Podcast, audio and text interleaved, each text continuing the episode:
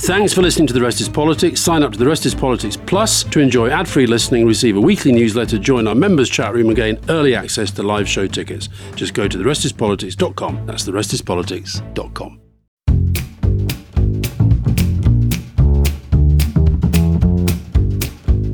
Right, welcome to The Rest is Politics Leading with me, Alastair Campbell. And with me, Rory Stewart. And we have our first Nobel Prize winner in front of us. We haven't had any, before, have we, before? No, haven't had a Nobel no. Prize. And he may, may even be cleverer than you. I don't know whether you've... He's definitely on a par, definitely on a par. In fact, we're doing this interview because one of this person's students got in touch with me and said, if you're interviewing really great people on your podcast, you've got to get Sir Paul Nurse. That is the first and last time I shall use your knighthood. Is that okay? I'm absolutely delighted about that. well, why do you tell us why you got the Nobel Prize? What is the thing that you did? Well, I got it mainly because I was very lucky, it has to be said. That's modest. Um, uh, not modest, actually, as many scientists who uh, deserve the Nobel Prize. But what it was for, um, and I did it with, I got it with two other colleagues, what it was for was for working out the mechanism by which the division of a cell is uh, undergoes a division from one to two. Now, we're all made of cells, billions of cells. We all came from a single cell, so it should be of interest to everybody, both you and everybody listening to this. And the control of a division of that cell from one to two is fundamental to the growth of all living things, all reproduction, and goes wrong in cancer. And what we did was worked out the mechanisms by which that's controlled. I want to go to your, your backstory. We interviewed John Major recently. Mm. And I think of all our interviews so far, he probably wins the most interesting backstory award. But I think you knock him off the top perch. I was telling your life story to my daughter this morning, and she was like, oh my God.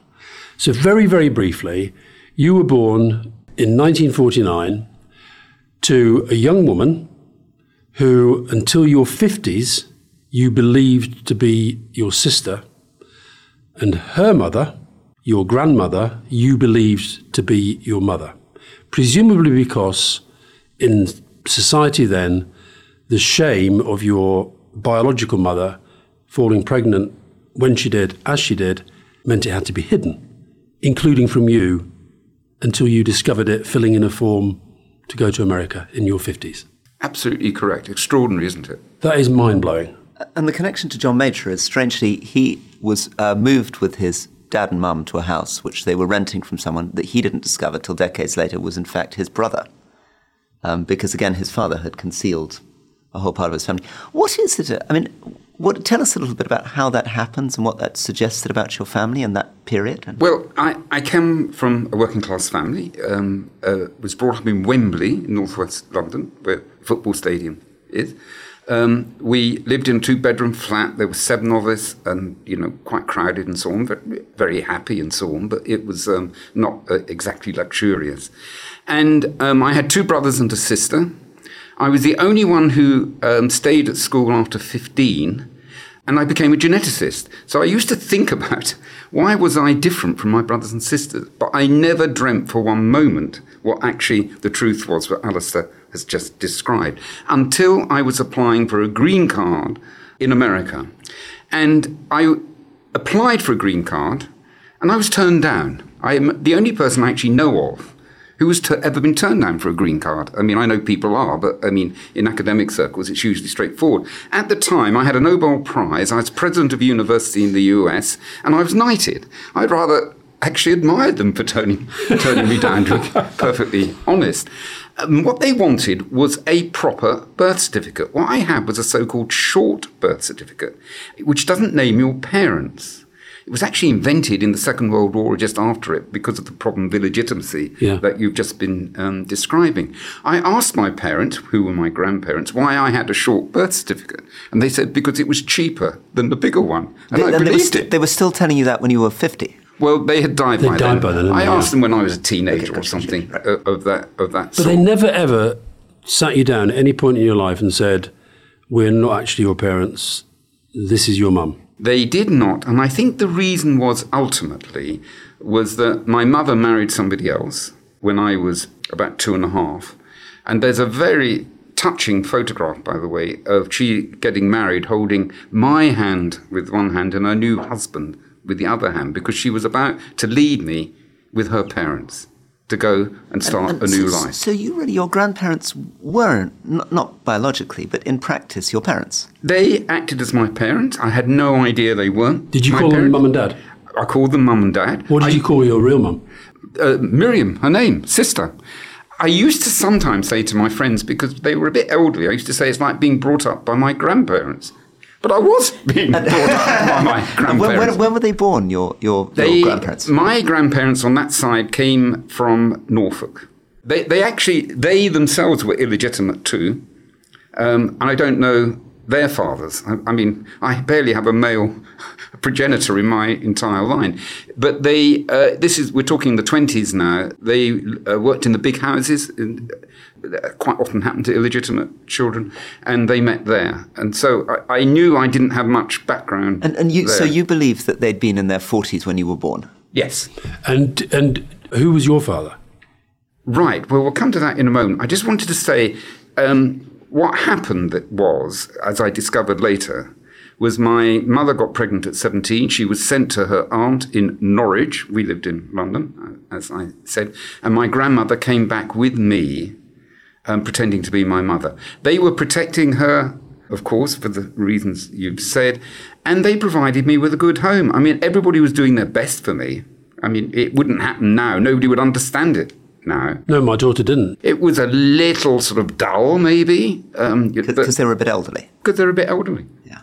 And your father? Well, um, until a few weeks ago, I had no idea who my father was. I've now got a lead, and it's not yet sure, so I'm not going to talk about it here, but I suspect in the next couple of months to know who my father was. When you're already in your 70s? 70s. So look at these two major transformations. For 50 years, I think I'm, my, I get my parents wrong. And then 20 years after that, I discover who my father was. Well, is. let us know when you've. I'll let you know. cracked that I'll let you know. particular It's quite an interesting story, So, I bet it is. if it's correct. So then you set off on this amazing um, life. You didn't go to Oxford or Cambridge.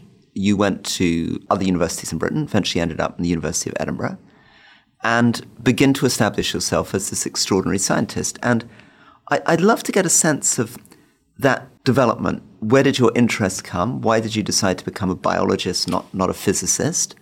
And what really is the day to day life? Is it spending 10 hours a day peering at bits of yeast, trying different things with a thousand different petri dishes? I mean, give, give us a sense of that whole flavor of that 15 years, I guess. Let's start with just why I ended up there. And, uh, um, because I was the youngest child in my family, it was almost like being an only child, despite having brothers and sisters. They were much older than me.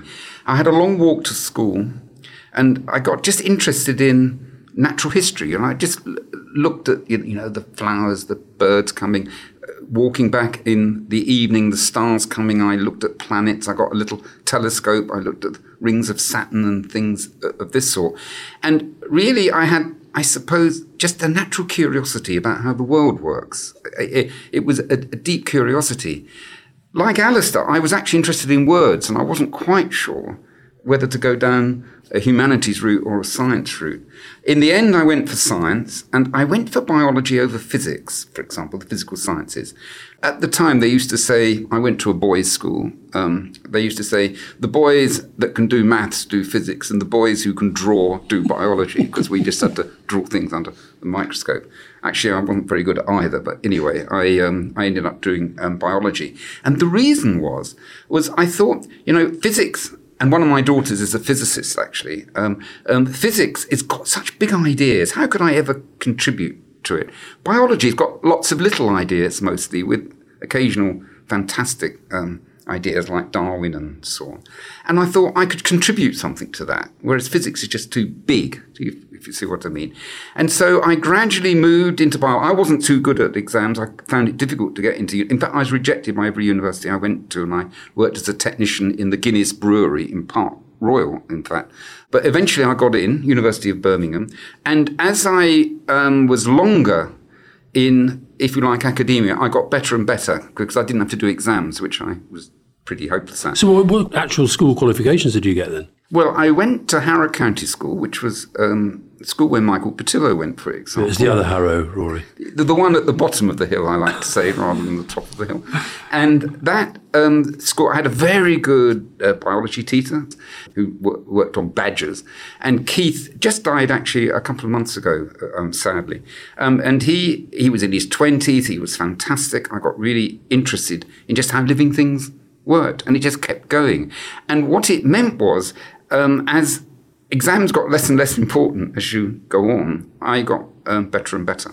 Um, can I just sort of bring out one of the interesting things then? So we're, we're in the middle of this extraordinary Francis Crick Institute, which is on the edge of this amazing redevelopment of King's Cross, which actually is a very, very exciting urban redevelopment city. You're right next to what was Google DeepMind, so you're right in the heart of kind of AI and next to the fancy St. Pancras Hotel redevelopment.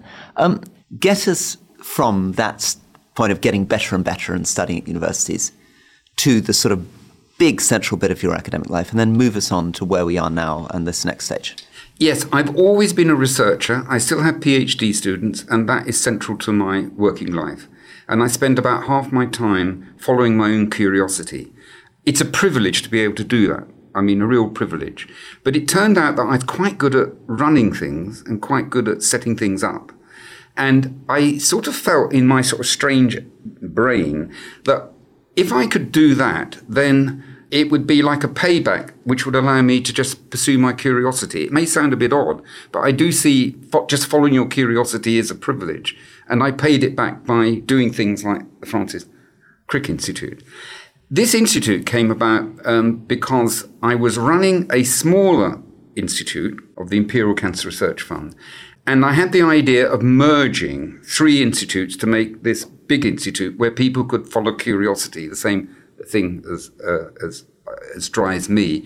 But we would have a discovery institute, but we would capture things that would be good for society, but not try and direct them. And that, that's a very powerful way of working, and, which we can explore. And, and just to explain to listeners, so there was an institute that you were running, which was in Lincoln's Inn Fields, Correct. sort of old-fashioned place, and then there was another institute up in Hendon and somehow you brought them together into this extraordinary new development here in King's Cross. And just who, who's actually working in this building now? What what are they doing? Uh, well, there's 1,500 scientists working in here. Right. They are um, bringing with them across the whole um, spectrum of the life sciences. Um, it's the it's prob- it's the biggest institute in Europe under a single roof of this sort for sure. And what we put together was similar institutes: one in Lincoln's Inn, one in Mill Hill, another one out on, in South Mimms, actually, um, to make this big institute, which meant we could be interdisciplinary. I have no departments or divisions. It's a bit anarchic, in fact. Mm-hmm. And I focus on hiring the best people from around the world. And we get four or 500 applications for every job uh, group leader position that we advertised, completely better than anything we could do in the US. The origins of it, I had the first idea for it uh, around 2000. The first idea was I wanted to put it in the Millennium Dome because nobody had any idea. It was a really stupid it was a rubbish idea. project, Millennium Dome, wasn't it? It was, it really, was really, really stupid. Yeah, well, yeah. I don't know about the project. No, it was a great project. We always knew it would become a, a rock venue. I knew I shouldn't have We did a up. staging operation through the turn of the century, and now all the bands in the world want to play there. I'm so sorry. We were getting always on so planned. well. Always and, planned. Uh, anyway, so this was um, the first idea. And of course, it got nowhere because it was stupid. It wasn't Yeah. built for that. And It's anyway, ridiculous none of building, it- yeah, yeah. then I was working in um, America, and um, a, a colleague of mine, Keith Peters, um, got hold of me and said, um, you know, about this sort of merger. Um, there might be a site here from the British Library. I didn't know about that. And um, I thought, well, this is interesting. And I had a conversation with Gordon Brown, which kicked this thing off. And Gordon Brown helped us by getting us this site. Um, I, I've got to admit it was a bit of a struggle because um, Camden, for good reasons, we're in Camden, Yeah. wanted the site, put a shopping mall up, I think, pay for primary schools. You can't, you know, all good things. We now help them a lot with uh, life sciences education, um, but it was complicated. Uh, but Gordon did give us the site at half price, still 75 million, and that kicked it off.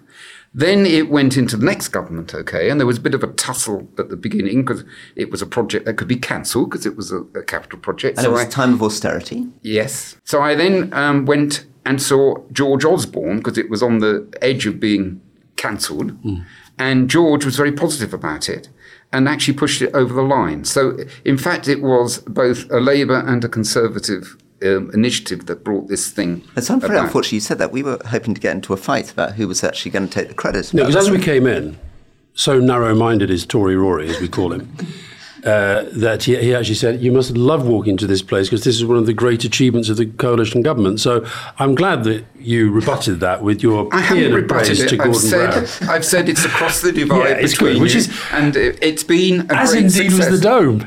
I want to thank you on both sides. Okay. Though you're both sort of in the middle, Yeah. really. Anyway. And with that, we're going to the break.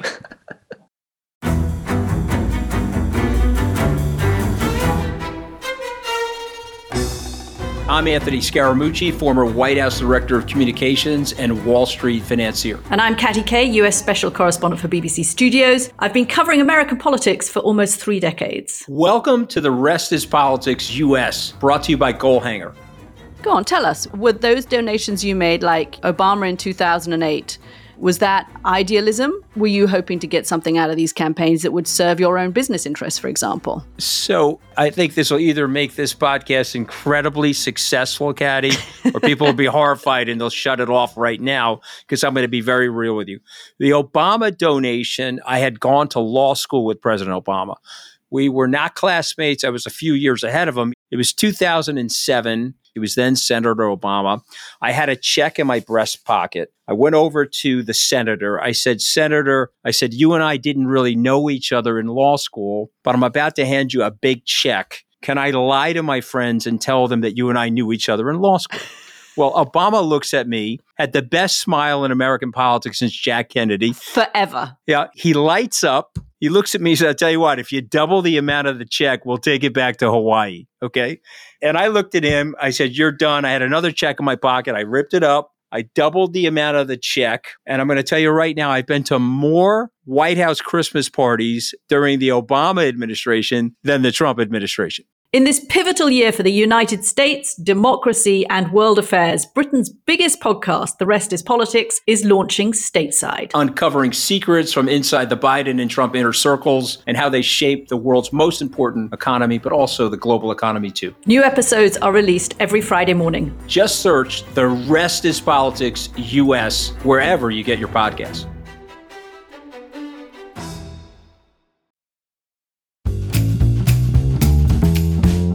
Okay, so uh, I wasn't very good at science at school.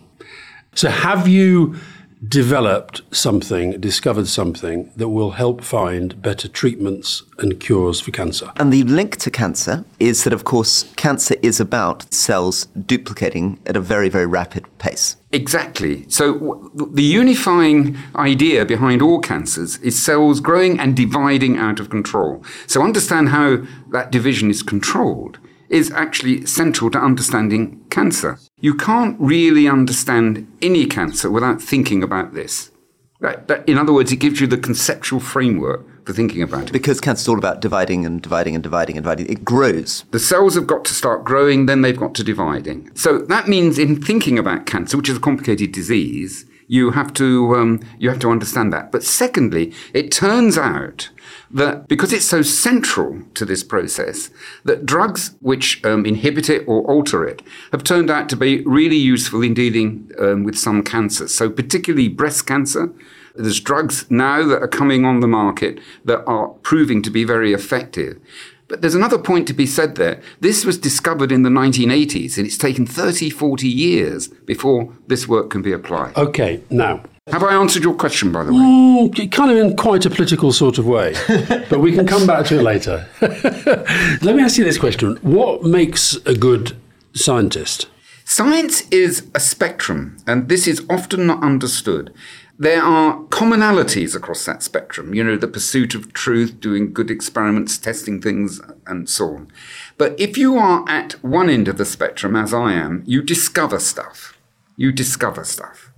And that is not very um, well pursued if you are too top down, if you try and direct people you actually uh, stuff the creative spirit. I mean, you know, it's like telling Picasso to paint, you know, something in blue or red or whatever. I mean, it's just daft. Um, but if you go to the other end of the spectrum, where discoveries are turned into useful applications, it has to be top down because you're trying to cure a disease or something of this sort. And you need to know where you are in the spectrum and how to deliver it. Paul, th- so this is really a connection between the two of you uh, in this conversation because when you're saying to him, well, come on then, how is this actually useful for cancer? Is at the heart of the issue that you're dealing with all the time. And I guess the cliche about you is you're more on the yeast end of things. You're more about big ideas, Picasso. And potentially there are people who say we need more directed stuff. We need people like Alastair saying, come on then, how are you actually going to turn this into an application for cancer? It's all very well you finding out this basic stuff. Am I right on that? You're, you're, You're- more on the you're- curiosity side. You're absolutely right, and we need both. And often what I find is that um, my colleagues can either push one or the other, when actually you need both. And the way we work here is to hire hugely creative and people who are a bit out of the box and let them discover stuff, which the white-haired committees can't really think about. I mean, by the time they get programmatic strategy, they've lost it. I mean, you know, they just come up with the absolute obvious. I mean, I have to say. But then you need something else. You need to capture, you need to have a mechanism for capturing discoveries that could be useful. Hmm. And they may not be developed here because the sort of person like me who's a bit, you know, anarchic is not the right person to develop something. Hmm. But we are not snobbish about that. We say, we want to do that. We'll do it with a company. We'll do it with a biotech. And if people want to go somewhere and, and get it going, or we start things here, we do all of that. So it's discovery coupled with a great capturing process. But to, to bring you in on this, I guess the frustration, uh, if you were at the more kind of directed, practical end of things that people might express, if you were going to be controversial towards Paul, you'd say, it's all very well, you've found out this wonderful thing, but now we want to apply it to leukemia. And Paul might say, well, I'm unfortunately, I don't have these specialist leukemia scientists ready to do this. Or you might say, okay, I don't take another example of science. You might suddenly say, okay, you found out this wonderful thing on physics on lithium, but we actually need to work out how we manufacture lithium membrane at scale. And the Germans, your favorite people sometimes, um, are sometimes said to have a more integrated, practical system, that they have a system which is it, many different examples of this, but a couple of really strong examples of systems that really integrate with what businesses want, with what medical professionals want, whereas mm. this is more kind of blue sky. All right? Well, let's take Germany. You have a series of what's called Max Planck Institutes, which are like here. Right. Then you have a series of what are called Fraunhofer Institutes, Which are the more develop- practical side. There is a problem with that, though, because they are separate, as I said. Now, what we've done here is to be Max Planckish, but not snobbish about it. Max Planckish. I have learnt my word of the day. Max Planckish. Susie Dent, I've got one for you. And what we do is capture stuff um, in there. Um, of course, people who are interested in societal good, in driving the economy, all of which depends on science. Let's just get that out there. I mean, science is essential for it. And I hope we might get into a, a bit Yeah, of yeah, discussion of where we are and Horizon Europe and all of this sort Absolutely. of stuff. But um, if you just invest in application, The sort of Fraunhofer's stuff, yeah. the Fraunhofer stuff. Yeah. Um, George Porter, who was a um, Nobel laureate and uh, president of the Royal Society, he said it's like building a building with um, insecure foundations. You can go higher quickly, and then the whole thing collapses. And you need to have a balanced approach: discovery and application for societal good. Now, this podcast is called The Rest is Politics. Um, why do you think there are so few scientists who become politicians? So you mentioned Germany. Merkel's background was scientific. Thatcher's background was Margaret Beckett. Beyond that, I can't think of many. Therese Coffey. I can't think of that many effective politicians with a scientific background. It may have something to do with the uh, characteristic um, activity of science, uh, attention on very fine detail rather than the bigger picture. Um, I'm going to be provocative here, uh, an obsession with truth. If you know, if you're in politics and it's something is sort of roughly like this, it doesn't matter. I'm my hands are going up and down next to each other. Um, it, it it perhaps doesn't matter which way you go. You make it work. That isn't how scientific discovery. And how, is, how big a problem is it for you that within the political world now, we are in a, essentially in a post-truth culture? Here we have been, America we have been, And how do you, that, particularly on issues like the climate, say the climate crisis, mm, mm.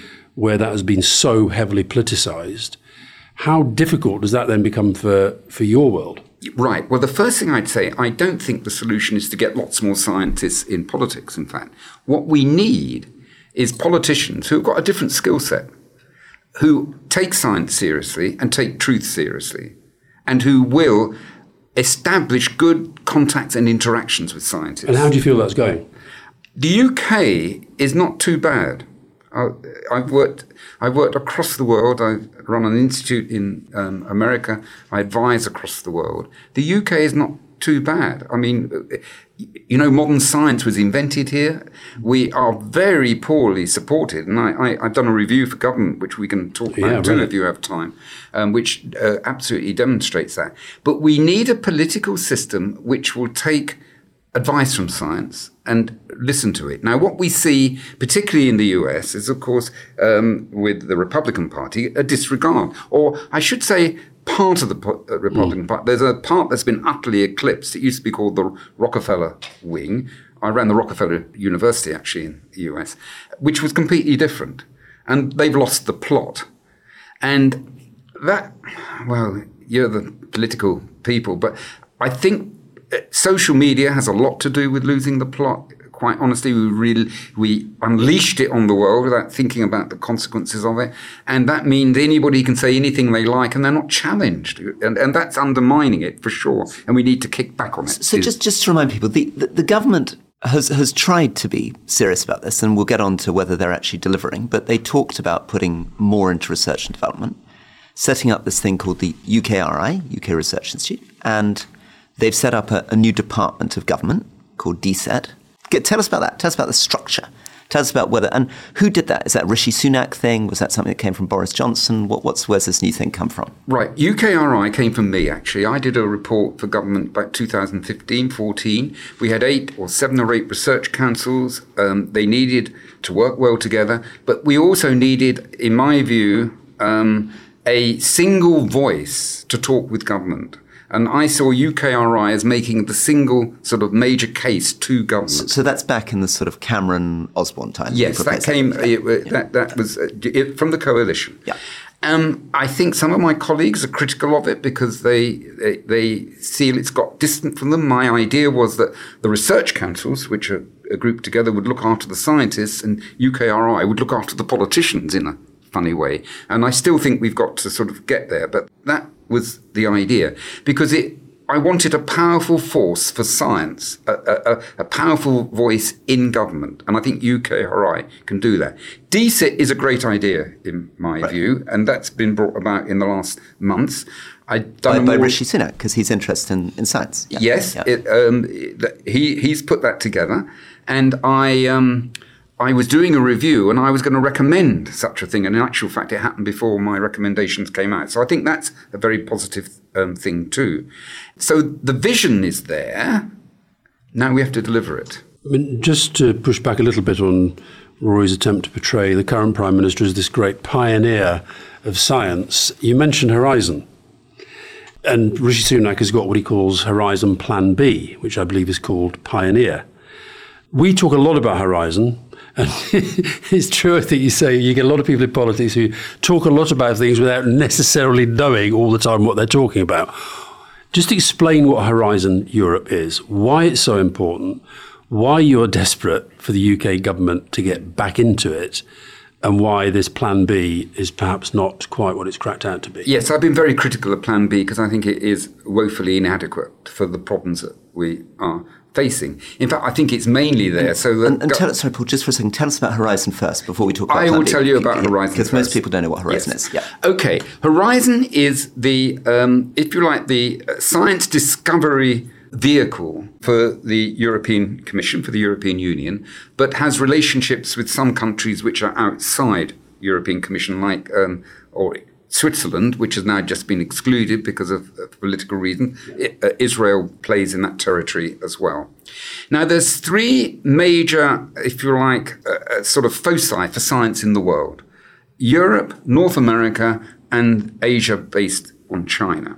And if you're outside that, you're outside the collaboration that is necessary to generate high quality science. Big, bigger money, more scientists, more universities.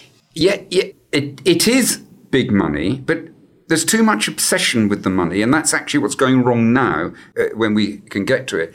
It is actually the network, the collaborations, the fact that you can pull on a population of 350 million to get the, the best advice, to get um, the best initiatives going, and to drive science in a, a proper way. That's the vision of Horizon. And that's what's being lost in the negotiations that we're going on at the moment. And just to be clear, we didn't have to come out of it because, as you said, there are non European Union members who are in it.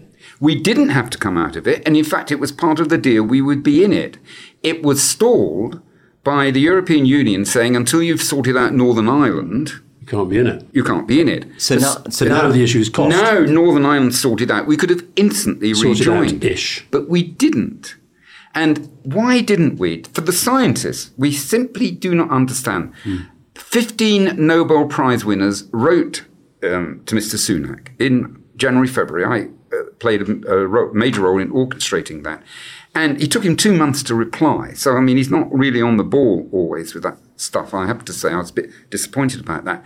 But 15 Nobel laureates said this is absolutely essential. All the academies say it's essential. Every sensible scientist you talk to want to do it. Yet six months later, we haven't delivered it. And, and you've put your finger on uh, the, the problem, which is the government is trying to say that in Plan B, if they can't get the right relationship with Horizon, they'll put up as much money. It's not that they're not going to put the investment in. You're saying it's not just about the money, it's about all these networks of connections across Europe that you'll lose, even if you put up the equivalent money.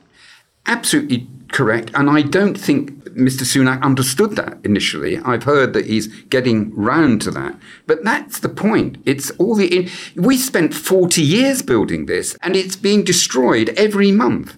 Everybody, you know, I, I can recruit from around the world, best scientists in the world.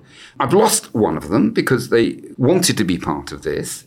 I try every time I recruit somebody from around the world, North America, anywhere, the first question they ask is, are you going to join Horizon? Hmm. Honestly, I'm, they say, and I have to bring through it and say, yes, I think And we're a presumably, sensible they, country. Presumably they want us in, in part because we do have a good science base. We used to be leading in this. We could set the agendas. We still can. They want us in there. And we are fiddling around with a, no vision over this, just accounting and sort of uh, trivialities, so th- in my view. so what- what- and if, sorry, I'm interrupting Yeah, because yeah, I'm yeah, passionate about this.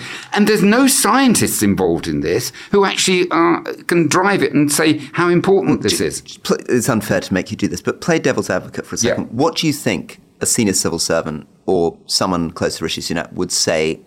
Uh, Paul's not explaining what the problem is. The reason we're actually irritated and we're not signing up on the dotted line is The reason they're not signing up, I think, could be partly financial, possibly partly political.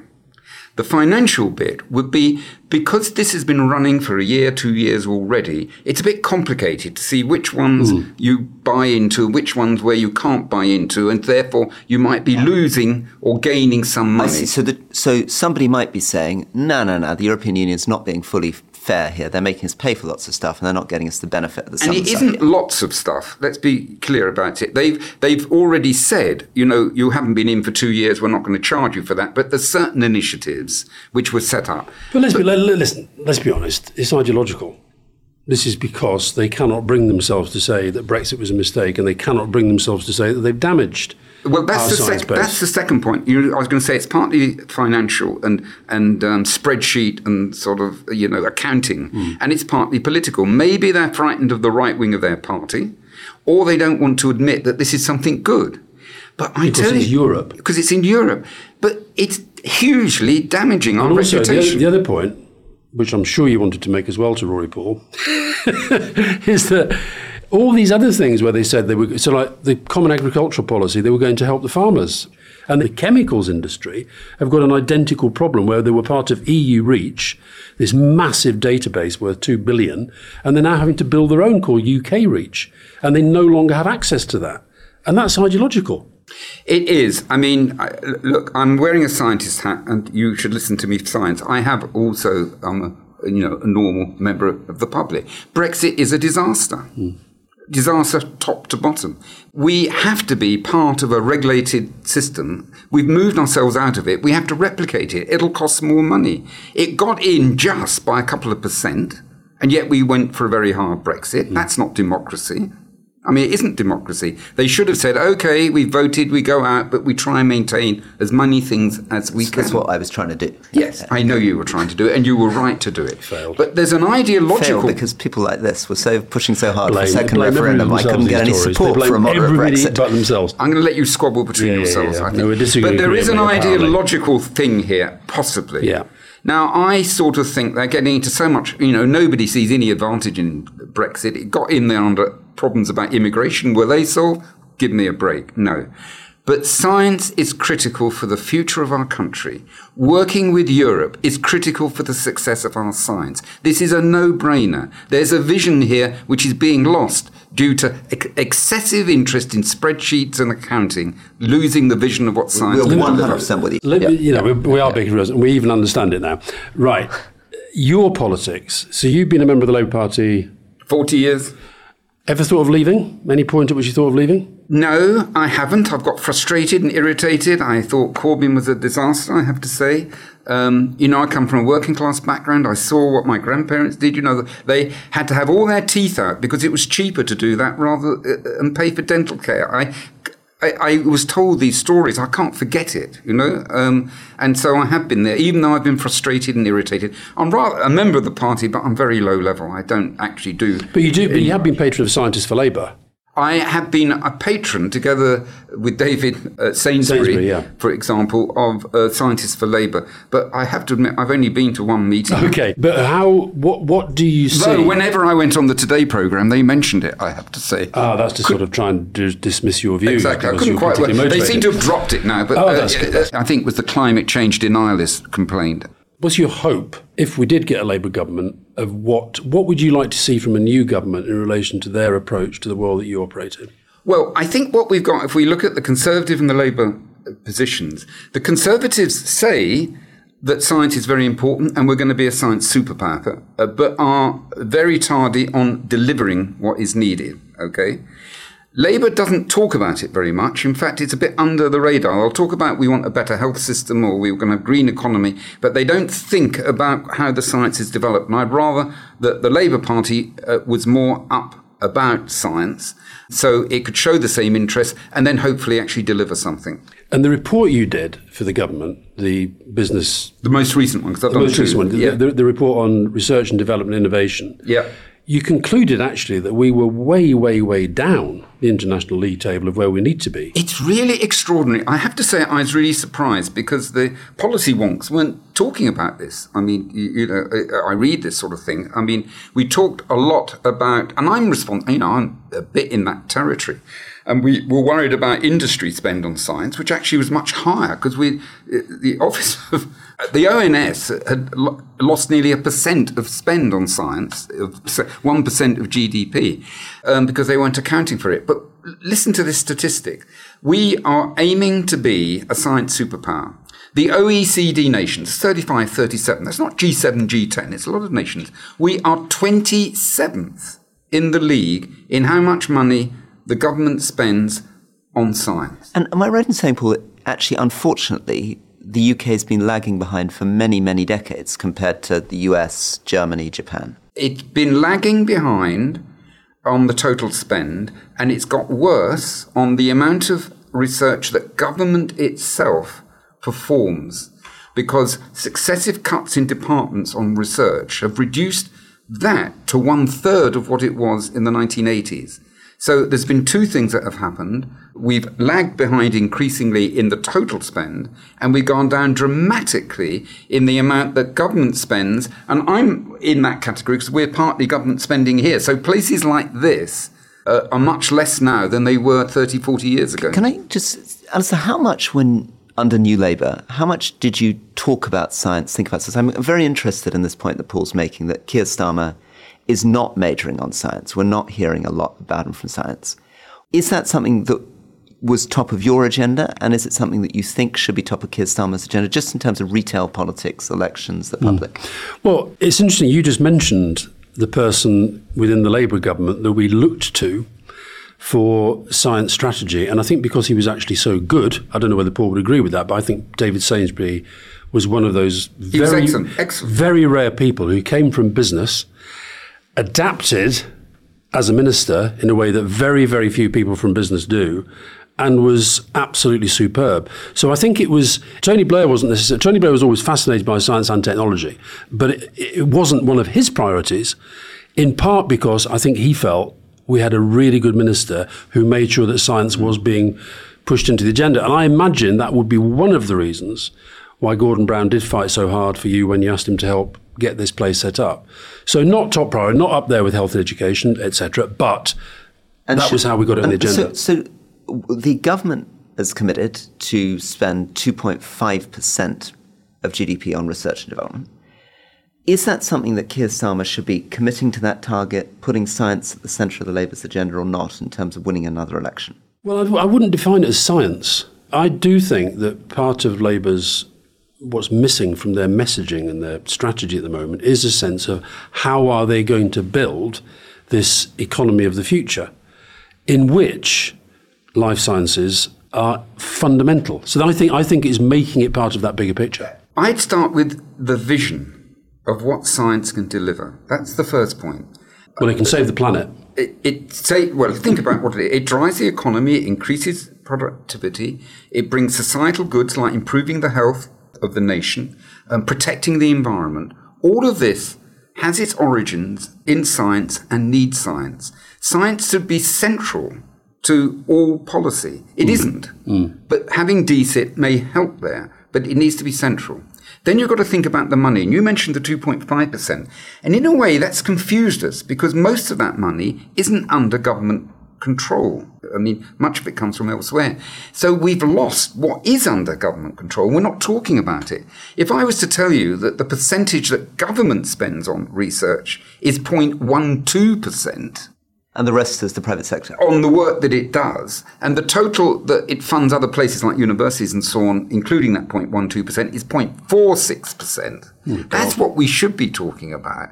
And there we're pathetic. If we take, um, uh, for example, South Korea, Germany, which we've mentioned, the US, um, we're looking at a, in the order of double that. Is that why we are 27th out of That is why we are of 38? 27th. So why don't you just sit down with your scientist and political hat on and write a science strategy for Labour? Well, I could. I could. But actually, it's almost written in my report because I wrote it for the government. I mean, it's there.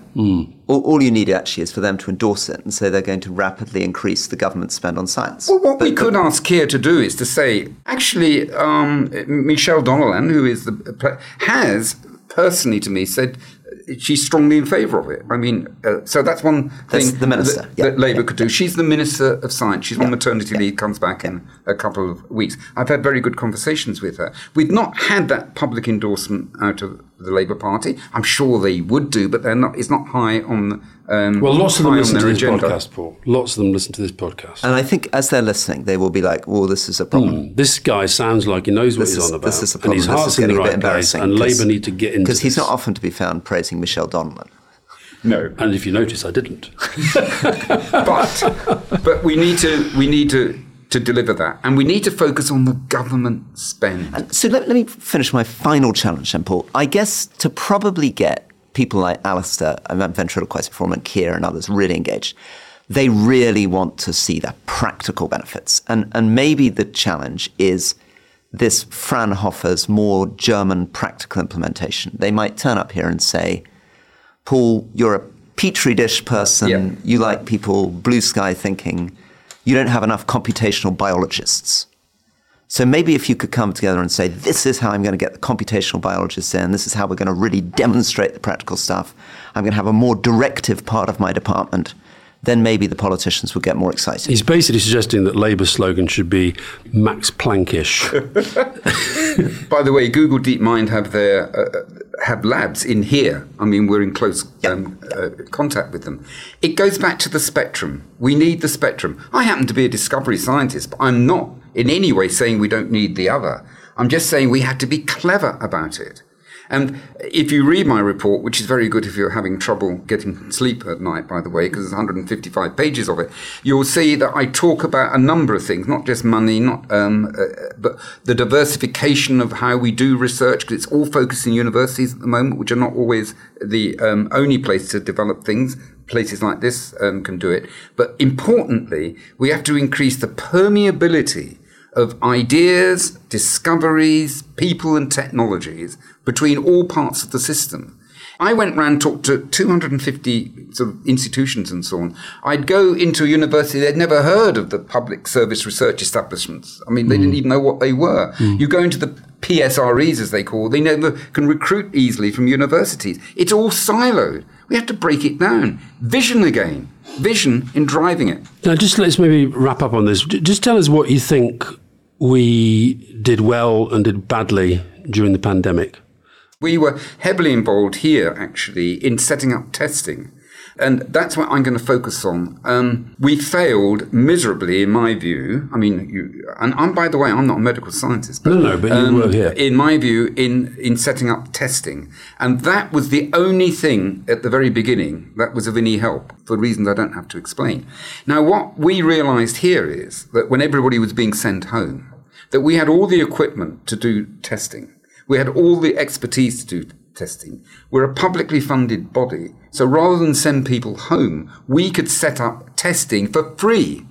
Testing for free, which is what we did within weeks, and connect with local hospitals and local care homes because it's not just testing, it's the logistics of connecting mm. to the front end. Yeah, but Paul, then they wouldn't have been able to help all their mates get rich on the back of it, would they? Well, that's, a, that's we can go there in a moment, but let's just think about what did the government do? It set up big um, testing stations. Which was Matt Hancock. Uh, this was Hancock, yep. but I mean, yep. with others. Yeah.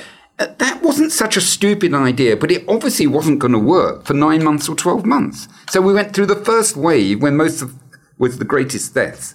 In my view, what contributed to that was the lack of testing. Now, what we did, and I wrote to Hancock, I got no reply. We can come to it again um, in a moment. Should have sent um, him a WhatsApp. I said, look, do this. yeah, do he this. does WhatsApp. Do this. I said, take all the university medical schools and institutions, okay, connect them to local hospitals, and get them back in work and doing testing. Within weeks, we were doing a couple of thousand tests a day within weeks. And at one stage, we were doing 10, 15% of all testing in the country. I mean, this is absurd. I wrote to Hancock together with Peter Ratcliffe, two Nobel laureates, okay? No, I got no reply. No, I have to tell you, I got no reply from Hancock for three months. Listen. And then I got a reply from a civil servant once it was all over. It was I, I, outrageous. I, I, I want to come on in this. Yeah, yeah. Right. You keep saying that Rishi Sunak's running this professional ship. That's twice now a guy who understands this world inside out is telling us stories about you can't even get a reply to letters from well, these let, people. Let me, let me, let me try. That to put, never happened let, let, me try in to, our day. Let me try try to push back. I think what we're hearing is a government that makes huge errors. Right, I was very angry with the way government did COVID horrified that people are not replying to letters, but also a government that has been trying to put science at the centre of its strategy. It talks about science, it set up new departments on science. So they don't want to, they don't want to reply to a letter from a Nobel no, wait, Prize wait, wait, It's, it's a mixed picture, Alastair, says he, trying to make sure that you can hit the middle ground here, right? Genuinely, George Osborne cared. Genuinely, he provided a lot of the support to get it's this off the rude. ground. Rishi Sunak cares about science. Just but doesn't apply new, to his to Paul Nurse's... Yeah, yeah, yeah. Set up a new department on it. And the fact is that Labour hasn't yet put science at the centre of their strategy. So it isn't just about COVID, where I agree, absolutely agree. I was horrified by what the government did in COVID. But it's a bigger issue, isn't it? Because it's not just Britain, it's every country in the world is now going to have to think about science, particularly about artificial intelligence at the moment.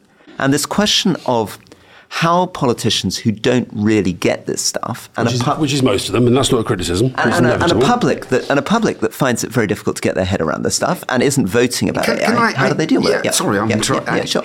I think politicians can get it. I'm more in favour of your class than you are of yourselves in some ways. The political class. The political class. Yeah. Um, or at least in, in this country. I it's mean, not the class that he yes, recognises. Of course.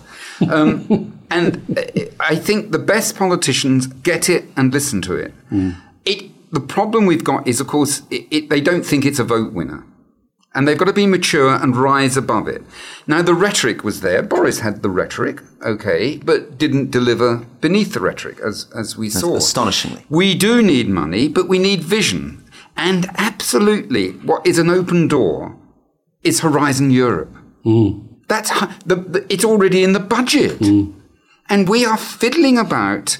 You know, it's it's rather like Nero, the violin, whilst Rome is burning. Rome is burning, and we have to stop it. Now, Paul, can I f- finish on a Sorry, a I'm getting excited. No, we like the We excitement. like excitement. Can I finish by just saying, you're talking to, I don't know, it's a cliche question, but you're talking to young people about a life in science.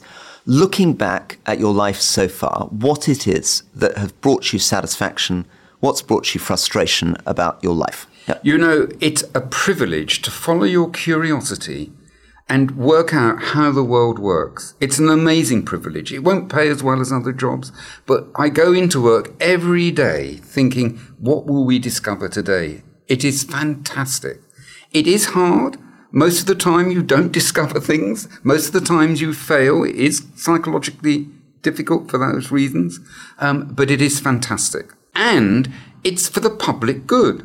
I mean, it's not just the sorts of things are driving the economy and productivity and so on, absolutely important as they are. It also contributes to our culture, to our civilization, what we know about ourselves and the world. All of this has to put science central to any government of the future. I'm, I'm going to close with a question that we actually had from one of our listeners a couple of weeks ago, who asked us Did we think that the world was more likely to end as a result of nuclear annihilation, artificial intelligence, or the next pandemic? So, my question is How confident are you that we're going to be around for as long as it's taken us to find out this amazing cell division that you discovered? I'm an optimist. I think we, A, will deal with things with our knowledge eventually, maybe not as effectively as we should, but we will deal with it.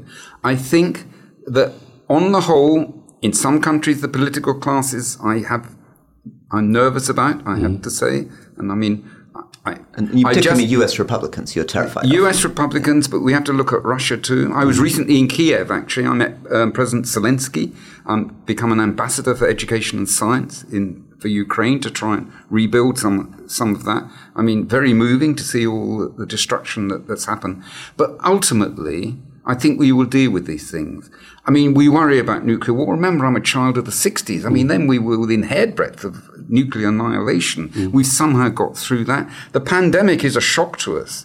And this could have been a worse pandemic, and we're still not prepared. You watch what happens here. It, it- you know, we were all talking about it when we were dying of it. Now we're not dying of it. Oh, let's worry about the mortgages. You know, I'm not saying mortgages are not important. It, it, it's gone off. And AI? AI has been overdone. AI, uh, let's call it, you know what? Part of the problem is the name, artificial intelligence. Isn't it already spooky? What we're doing is machine learning. Let's start calling it machine learning, and then we don't scare the shits out of everybody like we do when we say AI. So call it machine learning, getting all this data and looking for patterns within it and how you can deal with things. And already it gets less worrying. Hmm. Machine learning is developed by human beings with algorithms. We can control the algorithms. We need some regulation here. A bit like the social media. Don't let it just all go out of control and try and put the genie back in the bottle. Get to grips with it now. Fundamentally, I think the human race will survive and will deal with it. Good. Well, as we're in Keir Starmer's constituency, I suggest that as a result of this podcast, to which, if he's not listening, I know that most of his team are, that you write to him and you explain to him that you've been trying to write to the government, but they tend not to reply to your letters. But would he like to come into this amazing building and have a look around? And can we try to put science at the heart of Labour's economic and- strategy? And I'm sure he'll come to the building, but get a commitment out of him. Pin him down. Get him to commit how much money his government is going to spend on science, because Well, well, at the moment the government's not spending enough. Yes. So I have to, you know, you're looking for the middle here, okay? I've had both prime ministers, not the present one, but all the ones before. I've had Keir in the building. I've explained all of this. They are all on board. But mm. Labour's got to start talking about it. Tories, whilst in power, have got to put the money in and get us into Horizon Europe. That's the first quick thing. Then I'll stop moaning about them. Very good. Thank you so much, Sir Paul. Thank you. It was a pleasure talking to you. Absolute pleasure talking to you. And let us know when you find out about your dad. Do you promise? I will do. Thank you. Thank you again. It'll be a month. Right, Paul Nurse. So, Alastair, I think we need to finish with a huge thank you to you because Paul Nurse made his way to you through an email from one of his young scientists, and you you pushed us to do it. And I, I was initially, I must say, a little bit skeptical. I thought, wait a sec, you know, here we are interviewing all these uh, political leaders, and now we're interviewing um, a man who's a distinguished biologist. But I thought it was terrific, really, really good. So, thank you. Well, shout out for Billy. Billy is the uh, the guy that we, after you left, we went and spent some time with Paul and some of his researchers and some of the team. And Billy, we found Billy in a very darkened room looking at a large screen where he was watching yeast cells and waiting to see them break. Well, I I wanted to actually. I would have loved to ask Paul Nurse, and maybe maybe the, the listeners wouldn't have liked it, but I would have liked to ask him much more about the science. I wanted to know, for example, what more remained to be discovered about yeast. I mean, he found out these incredible things about yeast, but one of the things that fascinates me about science is the sort of known unknowns Yeah. all the stuff that still remains to be discovered. I was talking to an ornithologist recently who was saying that lots of very basic information about birds we still don't know.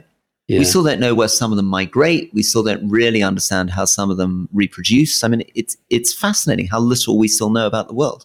What I loved we, we, after you after you left to go to go back to Jordan, we spent a bit of time. I spent a few hours there actually, and I met this uh, wonderful German chap called Andreas who was running this sort of big team. They have this sense. So you say that the, the known unknowns, and I think this came through from talking to Paul, and, and and it definitely came through talking to some of the the other scientists there. It's like they're just on this constant exploration and never quite sure what they've found. And actually, this guy admitted they might do all this research and find nothing. Well, the, the, the sort of rather charming moment where Paul, he having got a Nobel Prize, s- suggested, and I think it's right. I think all of them say this quite modestly. There is an element of luck involved. Yeah. whether Yeah. you actually i mean obviously it's much much more than just luck because they have to work incredibly hard they have to have some very shrewd guesses a lot of the skill is working out what to embark on but still you know you could put a lot of time in and not find out what you you were hoping to find out Mm. Uh, the, the other thing I loved about him was just he was just such a sort of nice person, wasn't he? And from such a kind of extraordinary background, but there was a humility about him that was pretty stunning. I also couldn't. Yes, incredible. I, I also we didn't push him on it much, and maybe he wouldn't really have given us much on it. But I cannot imagine the psychological impact of discovering in your fifties that the people you thought were your parents, your grandparents, the person you thought was your sister, was your mother, and she effectively left you when you were two years old. Mm. And he found out, am I right? They were all dead by the time he found out. So he Mm. couldn't really even talk to them about it or get any clarity about why they they did it. I mean, he's remarkably kind of understanding, but I would have thought you'd find it very, very unsettling.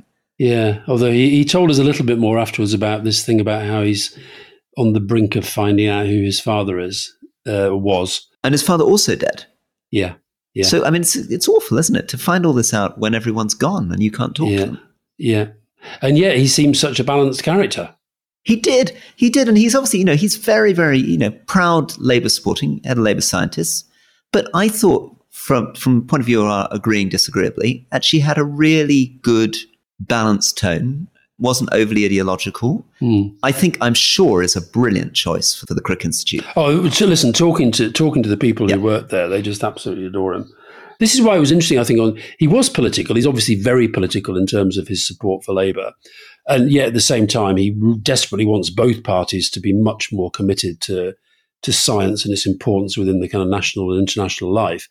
I was genuinely appalled by the thing about Sunak and Hancock not replying to his. You made that very clear. The letters thing really, the letter, letters thing really struck you. It really, it just I- but- offended but, me. But also, also not of replying to letters is a pretty basic bit of civil service procedure which you need to sort out. I mean, if I was the minister, I would be completely enraged that letters aren't being replied to for two months, particularly when they're coming from things like director no, but Crick. no, but Rory, you can't you can't blame the civil service. There's no way Wait, wait, wait, wait, wait, wait, wait. How many letters do you think Rishi Sunak receives? hundreds of thousands. How many letters do you think get in front of him? Very few. I don't think what Rory. happened. I don't think what happened in this case. I've worked there. I've Okay. worked in that place. on then. In a well-run Downing Street, there is no way in the world that a letter sent in by a Nobel Prize-winning scientist offering advice and help at a time of national crisis is not making its way to the desk of somebody who at least knows whether that goes to the Prime Minister.